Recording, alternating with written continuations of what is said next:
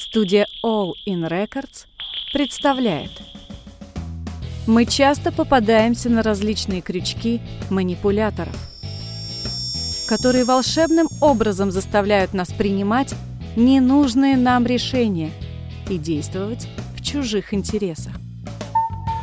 Антиманипулятор показывает, как страхи, комплексы, желания и мечты становятся инструментами влияния в руках манипуляторов. Автор серии книг «Антиманипулятор» Юрий Соколов в своем подкасте рассказывает жизненные истории и учит защищаться от манипуляторов. Привет! Сегодня хочу рассказать тебе историю. История. У меня был коллега на работе, с которым было очень сложно о чем-то договариваться. По одной простой причине. Он никогда не говорил ничего конкретного. То есть все время такие фразы были это все очень сложно, эти факторы нужно учесть, нужно взвесить все за и против. Коронная фраза у него — это радикально другое решение.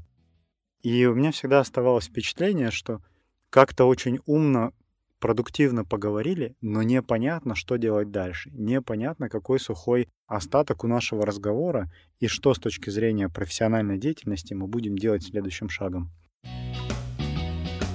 Теория. С точки зрения теории он использовал несколько популярных приемов. Это обобщение, преувеличение и недосказанность. Кстати, очень часто новостные заголовки грешат именно такими приемами. Мы сейчас не будем разбирать причины, по которым кто-то пользуется подобными приемами, это отдельный большой разговор. А поговорим о методе, как с этим бороться. Решение.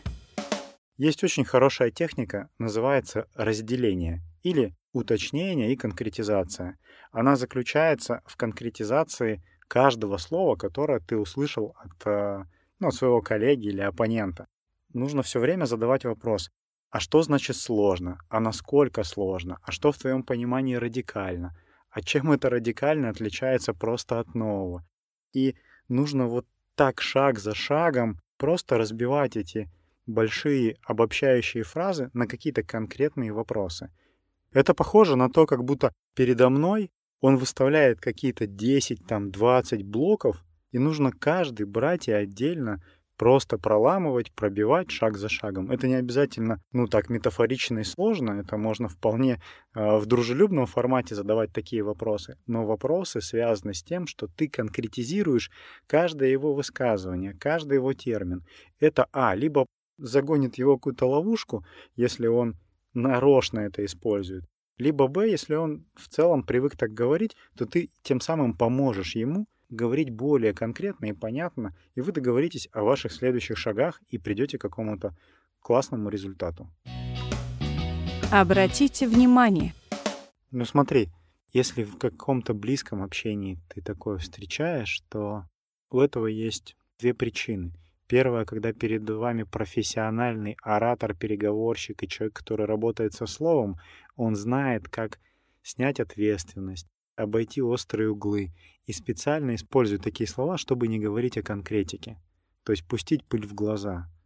И в этом плане, конечно, нужно быть настороже. То есть мне кажется, что основная позиция — это как раз поймать человека на том, что он хочет снять с себя ответственность. Или поймать оппонента на том, что он обходит острые углы, чего-то недосказывает, пытается от тебя что-то скрыть. А другая причина, когда в целом человек считает, что детали понятны. И он так всегда говорит общими фразами. Жена может говорить какие-то общие фразы, а ты, как мужчина, привык к конкретике, к деталям и так далее, то это может быть просто предметом конфликта, предметом недопонимания и своими вопросами, уточняющими вопросами, которые детализируют сказанное, ты наоборот можешь помочь и себе, и своему близкому человеку лучше друг другу понимать. А если ты руководитель где-то, ты поможешь своему сотруднику более четко, яснее, конкретно излагать мысли. В профессиональной деятельности это отлично работает, потому что это помогает составлять какой-то пошаговый план, детализацию и планировать результат. Выводы. инструмент разделения, уточнения, конкретизации, вот такие вопросы, они в целом помогают не только вот в каких-то таких сложных ситуациях, но и помогают находить общий язык и одинаково понимать разные термины. Например, кто-то скажет «Я решу этот вопрос». Окей, и все разошлись довольны. Что значит «решу»? А этот конкретно какой вопрос? Как будет выглядеть это решение? За какой срок оно будет сделано? Что в этом решении мы можем себе позволить, что не можем позволить? В целом способность задавать конкретизирующие, уточняющие вопросы поможет избегать огромного количества недопонимания, недомолвок, конфликтов и не жить в состоянии, что мы же с тобой договорились, но вы оба вкладывали разные понятия в одно и то же слово. На самом деле, часто встречаются, так мы же договорились сделать так. Да, договорились, но я имел в виду одно, ты имел в виду другое, да, в конфликтологии. Это юридический договор.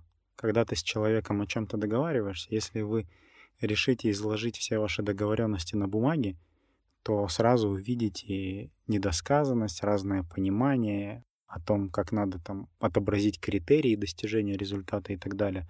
Поэтому вот неплохо в голове держать идею некого виртуального договора, который тебе каждый раз нужно будет подписывать с тем человеком, с которым ты о чем-то договариваешься. И, конечно, в этом договоре желательно отразить все критерии, все нюансы, все детали. И в этом как раз поможет техника уточняющих, конкретизирующих вопросов.